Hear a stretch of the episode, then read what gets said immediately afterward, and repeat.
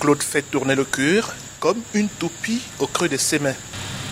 Manège plutôt bruyant et qui permet aux chaussures de parcourir des milliers de kilomètres. Cette chaussure n'a aucun souci, sauf que elle s'est introduite chez nous pour faire euh, des bambous. Les bambous, c'est la matière caoutchouc qui protège euh, les talons arrière. Voilà, les talons appelés dans son thème technique soubou. Et là, c'est des bambous. Dans cet atelier du centre de formation de Libreville, Claude encadre des apprentis cordonniers comme Kelly. Arrivé ici il y a quelques mois, le jeune stagiaire s'affaire sur la première forme d'une babouche. Je suis là pour coudre sur la machine cette matière qui, est déjà prête.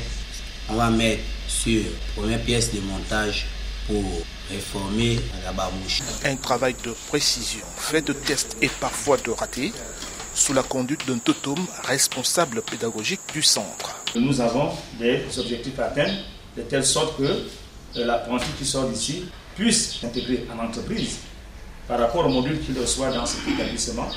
Nous avons non seulement le savoir qu'il devrait avoir comme acquis, mais aussi le savoir-être. La section coordonnerie du centre de formation et d'enseignement professionnel de Libreville a vu le jour en 2001. Martin Logo est l'un de ses pionniers formés en Italie.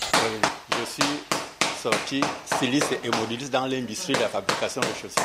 Quand je suis arrivé, je leur ai dit que la, la réparation, c'est bien, c'est dans ça, fait partie de la cordonnerie, mais on va d'abord démarrer de ça. Mais après, nous allons démarrer à fabriquer les petites séries de chaussures et puis, c'est ce qu'ils font à ce moment-là. Déjà huit promotions sorties de cette section. Pour Thierry Boussin, directeur du centre, il faut aller plus loin. Il est de bonne loi que pour former ce genre de public, qu'on fasse appel à des partenaires qui sont déjà des artisans qui sont installés et ainsi de suite. À l'international, nous avons des grands partenaires. Je voudrais citer euh, en premier euh, le royaume chérifien qui accompagne la, la, formation professionnelle au Gabon.